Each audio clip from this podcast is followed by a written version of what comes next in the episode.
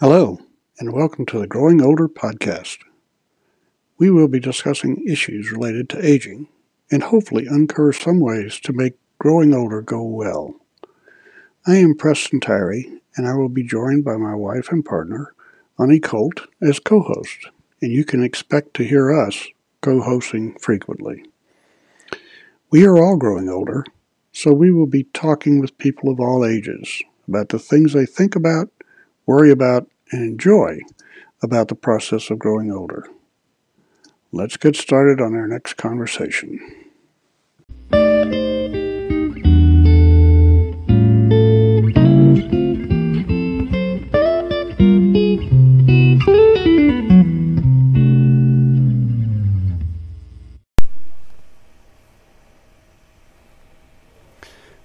Considering doing a podcast, I had no experience and, in fact, was a raw novice. I decided that I needed some help and started searching for a smartphone and or tablet app that could help. I found the Anchor site. That's A N C H O R. I downloaded the app to my tablet and started using it. I found Anchor includes most of the things I need, including recording my voice, music clips, and sounds. The best part of Anchor for me is that it lets me assemble the various pieces of my podcast in a graphic way and then rearrange them. I can also use Anchor to post my finished product to many different sites so people can listen to my podcast wherever they get their feed. If you're thinking about podcasting, you should at least check out Anchor at anchor.fm. Roger, I asked you a question the other day while we were talking about this uh, podcast and said, What is it that surprised you about growing old or growing older? How's that? Growing older. Yeah. And uh, I hope you've had a chance to think about that and uh, Yeah. come up with some answers. And so just ramble a while. Okay. Um, one of the things that uh, surprised me about growing older was um, had to do with uh, my ankles and my legs and how quickly my ability to even now to walk comfortably has deteriorated. And um, it's it's in part it's a neurological condition that I've had. I inherited from my mother, um, but it's also arthritis, and so I've had uh, surgery on one ankle, which helped with the arthritis, but not with the neurological condition. And I've been to see uh, doctors who specialize in this particular neurological problem. Fun name of Charcot Marie Tooth syndrome, named for the three gentlemen who detected and named it after themselves. Uh, and I've been to see orthopedists. The CMT specialist says basically, yeah, you got it. Um, we don't know what type it is because uh, we'd have to do genetic testing. And genetic testing would be $14,000. But he also said, but you really don't need to get genetically tested because you're not going to have any more kids. I don't know why he thought that. and uh, the orthopedists, of course, their job is to cut, so that's what they want to do and I'm not interested in getting cut anymore. So that's been kind of a tedious thing. I can still ride my trike just fine, Okay. But I'm not able to walk around this lovely neighborhood like I could when I first moved here. So that's one of the unfortunate surprises. A much happier surprise is that Carol and I have stayed otherwise pretty darn healthy uh, as we've grown older here in, in Austin, and that's been a, a good thing. So, uh, gives us the opportunity to uh, see our granddaughter um, hmm, two or three times a week, uh, hang out with her. Uh, she was over here yesterday and beat the heck out of me at Uno. And uh, she and I have now been playing with a, a uh, kit called Circuits that a, a kindly neighbor had posted on Facebook, and uh, I asked her if I could get it, and I guess I was the first one. And we've been having great fun with that, just making little electric circuits that ring bells they and do something. sirens, and Yeah, yeah. So yesterday we decided we'd get the, the a companion kit that actually lets you play games. Okay. So maybe she's on her way to being an electrical engineer. Well, that'd be good, I guess. Yeah. yes, I don't know. I never did well in EE. Mm. So, My least favorite classes. yeah, so, Okay, well, I'm 77. Um, uh, World War II baby. Grew up, yeah, for- I would say for the most part until junior high school in the DC area, Maryland suburbs. Moved to Florida uh, in seventh grade. Uh, graduated from Fort Lauderdale High School. Went to college at MIT in Boston for my undergraduate degree in aeronautics and astronautics. Took a job with McDonnell Aircraft after I graduated and uh, moved out to St. Louis. And uh, I'd been there for, working there for uh, maybe a month or so, and there was an officers club at the airport right across from the plant that had happy hours, and I'd gone to a happy hour there on a Friday night, and we was not very happy, so I headed home. And one of my roommates had a date, a blind date, with an attractive young lady. And uh, she and I started chatting. My, my roommate had just gotten a Dear John uh, letter from his, uh, his girlfriend, and so he had managed to drink himself into a stupor. So anyway, that, that attractive young lady invited me to a party, invited all of us to a party at her house the next night, and um, I was the one of the three roommates who went, and uh, things progressed fairly well. So in about a year and a half, we got married. '69, I did an interview with RCA Corporation, Consumer Electronics Division, a slight change a little change, yeah. and they were based in Indianapolis. And um, much to Carol's surprise, I took the job. And so, and uh, much to her family's surprise too, they had thought we would always be there in St. Louis, and, and they were very close. So we moved to Indianapolis, and um, I thought my job was interesting. Folks that you'd meet at parties would ask you, "Well, where'd you go to school?" And we discovered very quickly that that meant where you went to high school High school in Indianapolis. in Indianapolis because where you went to high school in Indianapolis defined who you were. I'd gotten interested in political science in my last year at undergrad and uh, had actually started taking some courses at night in St. Louis before we moved.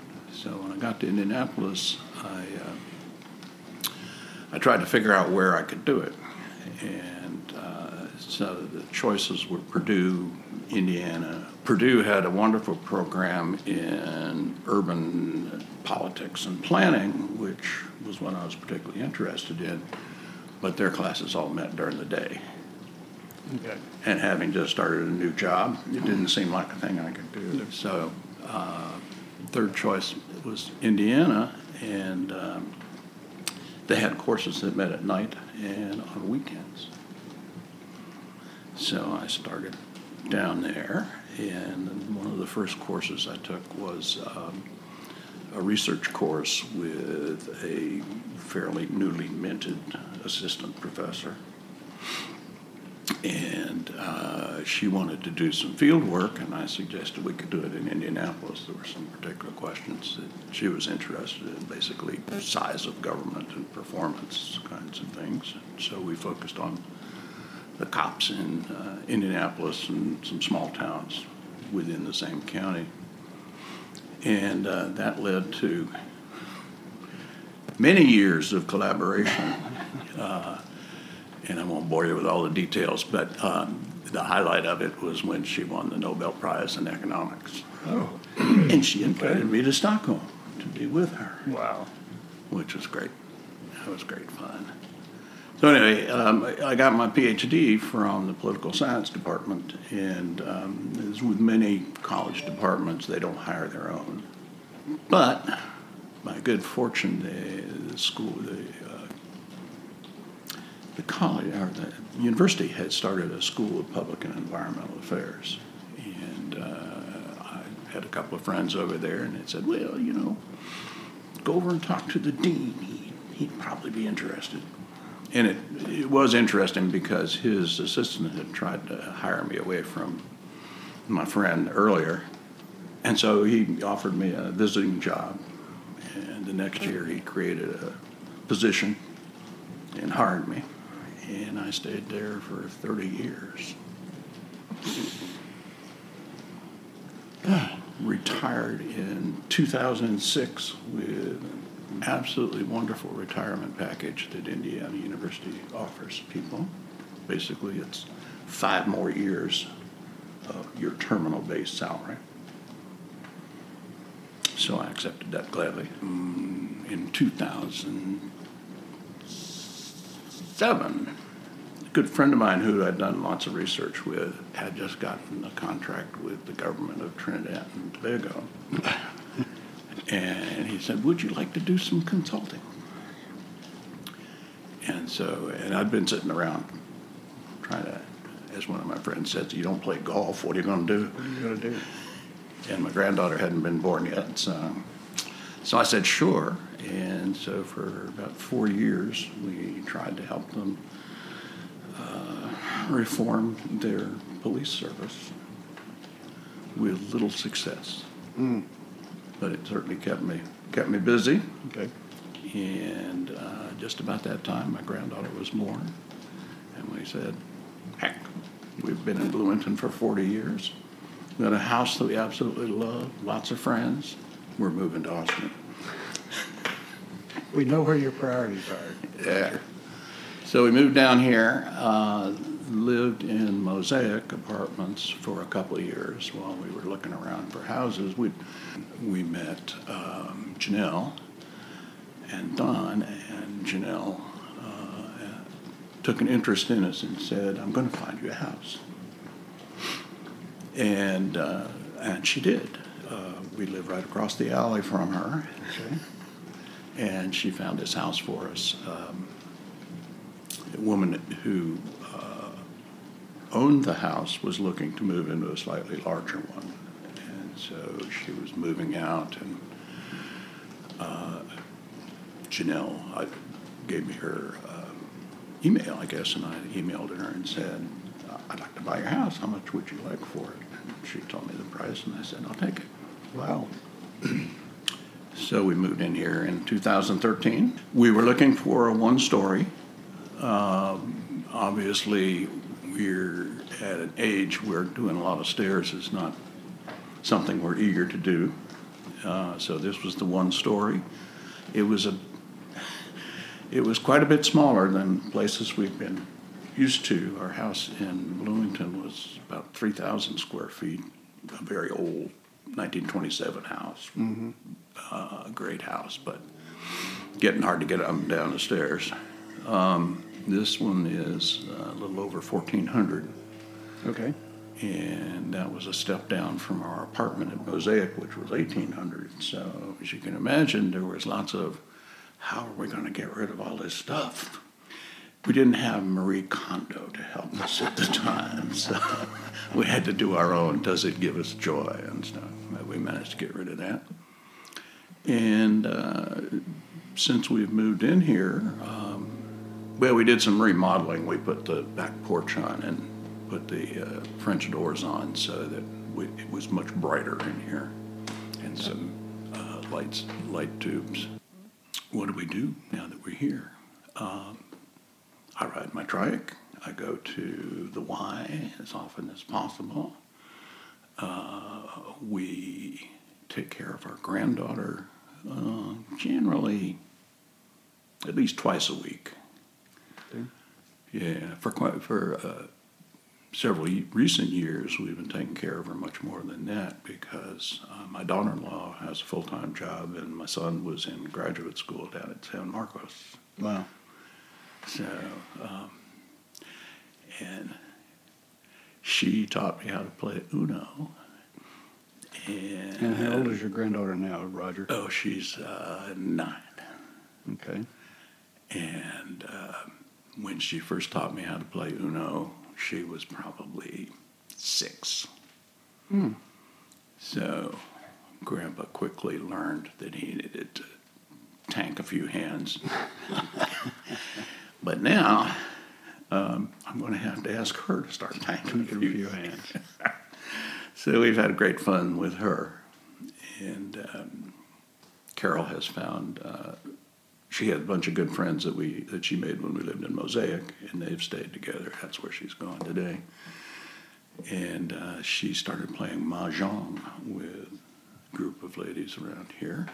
You know, the, the vision is what, when you were,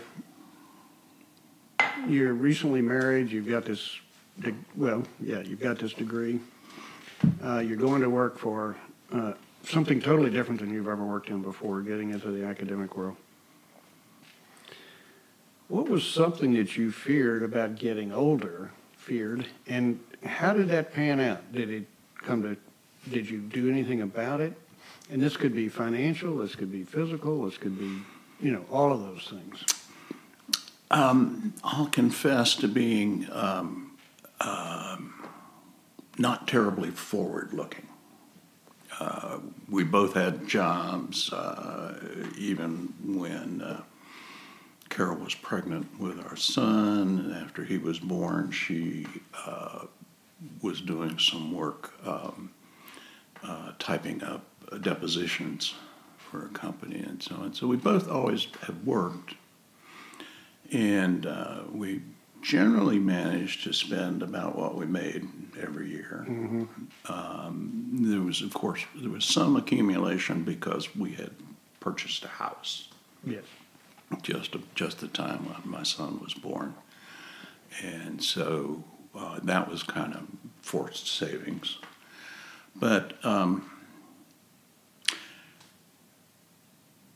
the reason that we are um, able to live reasonably comfortably now is that Indiana University uh, had a retirement plan with a company called TIA CREF. Mm-hmm. Teachers Insurance Annuity Association and College Retirement something funds. And Indiana made a contribution every month to my account there. And the saving grace was you couldn't touch it till you retired. So, you know, 30 years in a retirement program turned out to be a decent amount of money. It does. Yeah. So uh, the answer to your question is in terms of planning, we really didn't do any for Okay. getting older. It just sort of happened. You know, all of a sudden you're like, hmm, damn, I'm old. So I'm going to suggest, and let's just throw this out for fun. I'm so, going to suggest that that is a very privileged lifestyle. To be, able, Extremely to be able to say, I don't need to worry.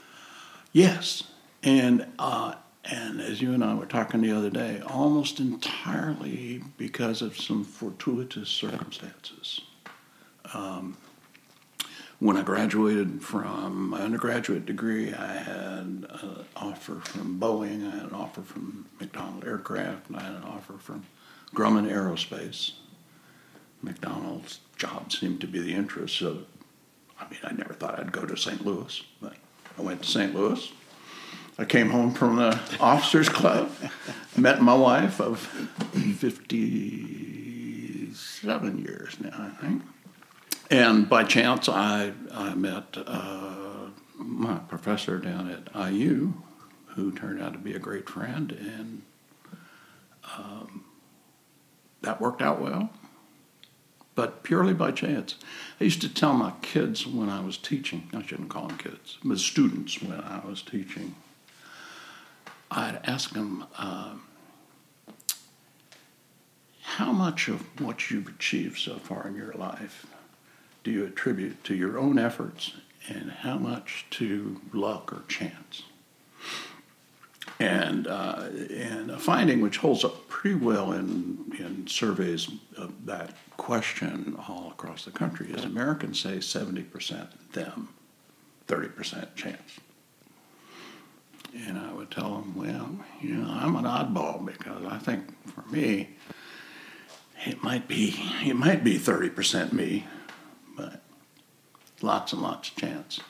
I mean, I was very fortunate. I was I was born into a family that was not at all wealthy, but my dad and and mom uh, uh, were able to put together uh, a reasonably good lifestyle, and I turned out to be very good at taking standardized tests. which resulted in getting a nice offer from MIT. Okay.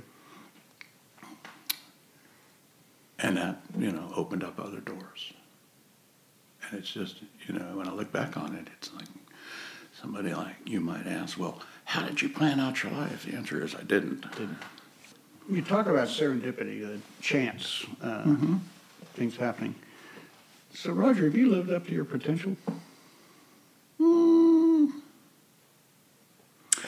I think I certainly did uh, during my period as an academic. I mean, I, I trained a, number of good future academics.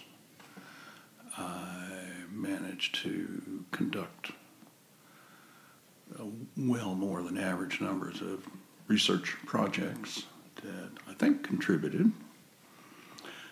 Big failure in Trinidad and Tobago, but nobody's been able to do that reform. So, yeah, I, I think I'm kind of moldering in place as we move down here. But the success part of that is um, hanging with my granddaughter and getting adopted by uh, several different classes over at Blanton Elementary. Carol and I go over there to work in the library every Thursday. And uh, so, and we started doing that full time uh, last year. And uh, classes that were there on Thursday afternoons were all first graders. And they were just very sweet, you know. They and they'd come in and give you a hug and all that sort of stuff.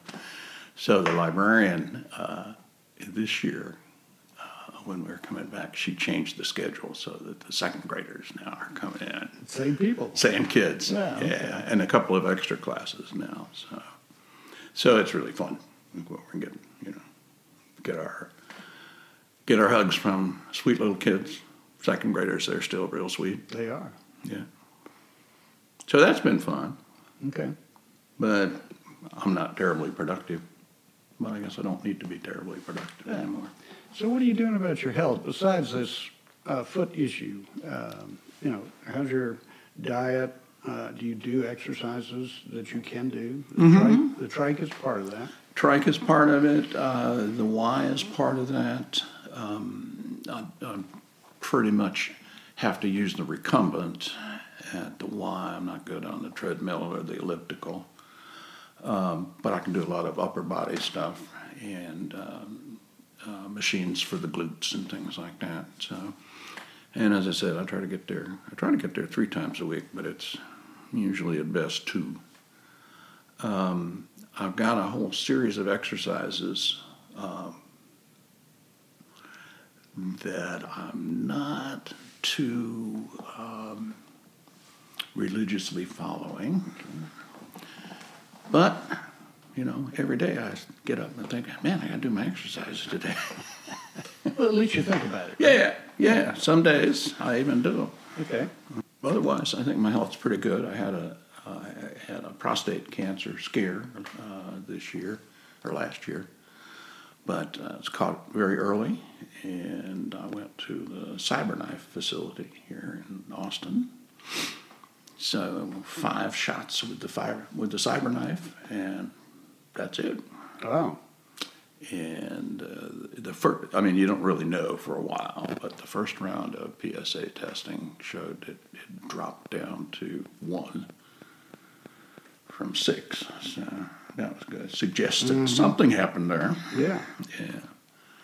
So, uh, I've got another one coming up another month or so. We'll see how it's standing up. But when I was diagnosed, uh, the guy who did the diagnosis was um, a urologist. So as soon as he's got the urologist, he's telling me about how it'd be real easy to remove it, and then you wouldn't have to worry about it anymore.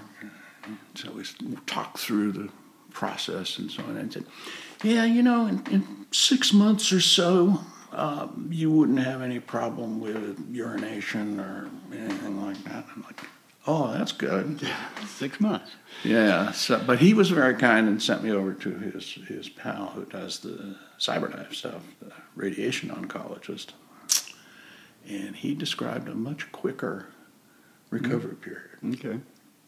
Which turned out to be to be true uh, in terms of any urinary symptoms. I was a, I was good in three weeks.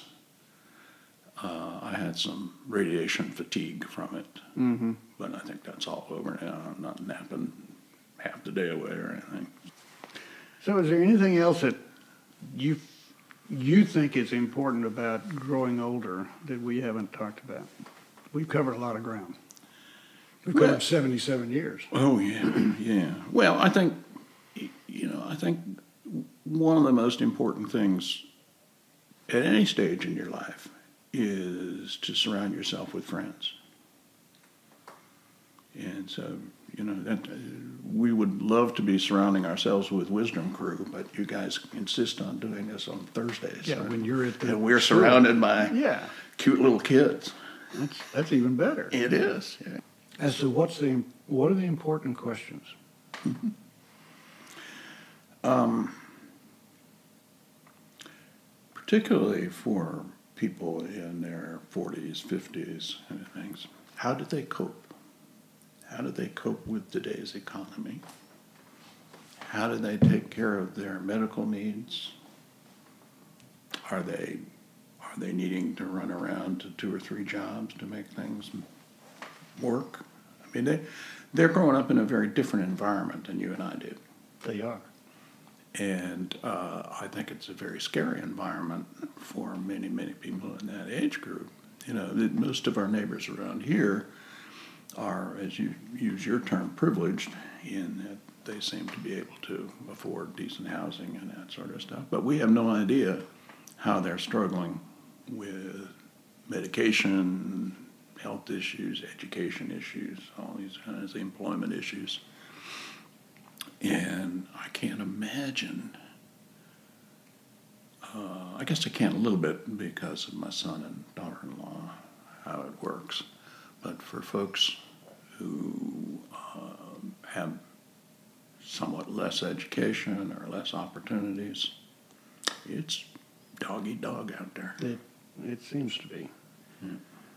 Um, And I don't see, the sad thing uh, to me is that I don't see uh, much progress in dealing with these issues. When you say that, are you talking about the U.S. and specifically, or are we talking about the world? Oh, there's the world has plenty of problems. I'm thinking about the U.S. I mean, a good a good indicator here uh, is the minimum wage, seven dollars and twenty five cents in the U.S. Seven dollars and twenty five cents for many many years now. If it had just stayed with inflation, it would be twenty two dollars. Basically, you you've got in in Trinidad they talk about crabs in a bucket. And that's kind of the economy that we've given to a large proportion of our population. They're scrambling to fight with one another in an environment where there's not much to be fighting over.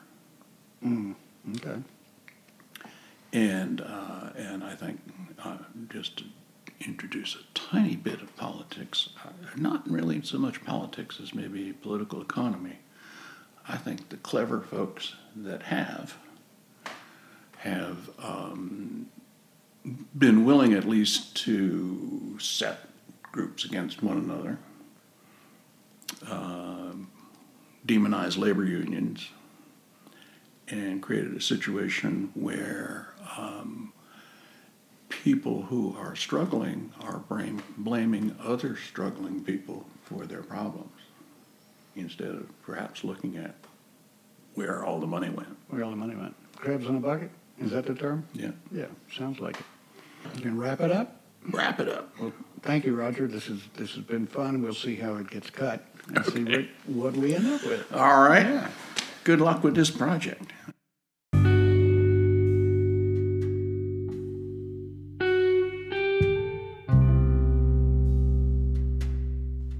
That wraps up another Growing Older podcast.